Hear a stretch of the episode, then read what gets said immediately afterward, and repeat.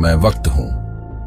करवट बदलता रहता हूँ। सदियाँ बीत जाती हैं। मैं सब देखता रहता हूँ।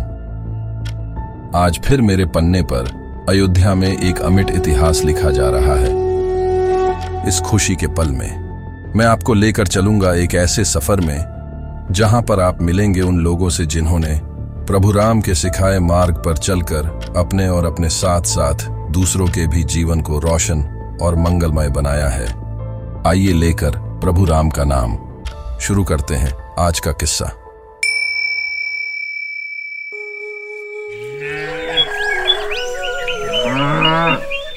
एक समय की बात है। एक छोटे से गाँव में रहने वाला एक छोटा सा लड़का था विजय। उसने अपनी गरीबी के कारण पढ़ाई नहीं की थी और इसलिए वह अपने असली ताकतों को पहचानने में असमर्थ था। उसका दिन यूँ ही बीतता था, लेकिन जब भी वह बोलता तो उसका बात करने का अंदाज और जादू हर किसी को बहुत अच्छा लगता था। उसकी आवाज़ और कहानियों की शक्ति लोगों को खींच लेती थी। लोग उसकी कहानियों में खो जाते थे और विजय को सुनकर हर किसी का मन भविष्य में हो रहे चुनौतियों से मुकाबला करने का हौसला मिलता था। लेकिन विजय का खुद को समझने का समय कभी नहीं मिला था। परंतु भगवान राम की कृपा से उसका भविष्य बदल गया। एक दिन वो अपने भविष्य की चिंता करते हुए एक पेड़ के नीचे सो गया। उसी पेड़ के पास एक भगवान राम की छोटी सी प्रतिमा थी।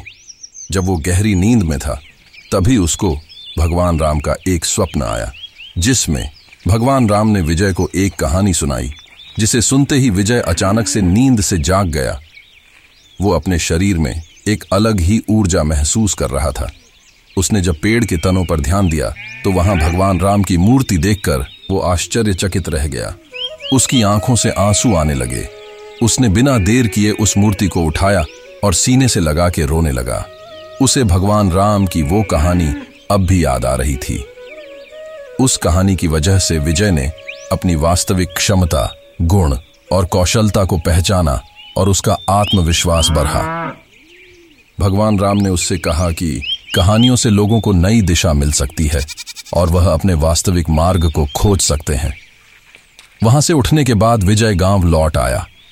विजय ने भगवान राम के सपने वाला किस्सा जब दोस्तों को सुनाया तो वो सभी आश्चर्यचकित और मौन हो गए।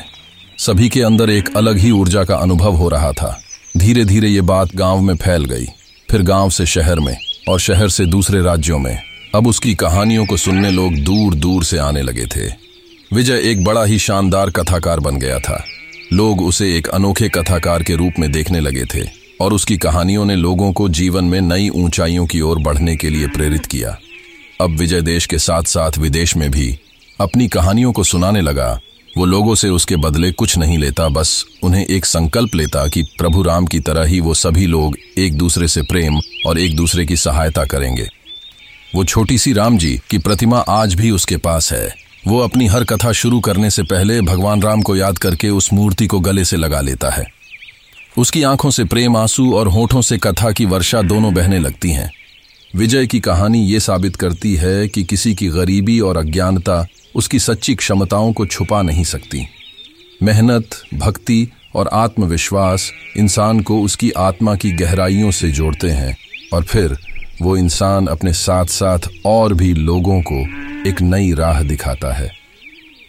तो हाथ जोड़िए, प्रभु राम को याद कीजिए और बोलिए, बनेंगे सारे काम जब संग होंगे प्रभु श्री राम।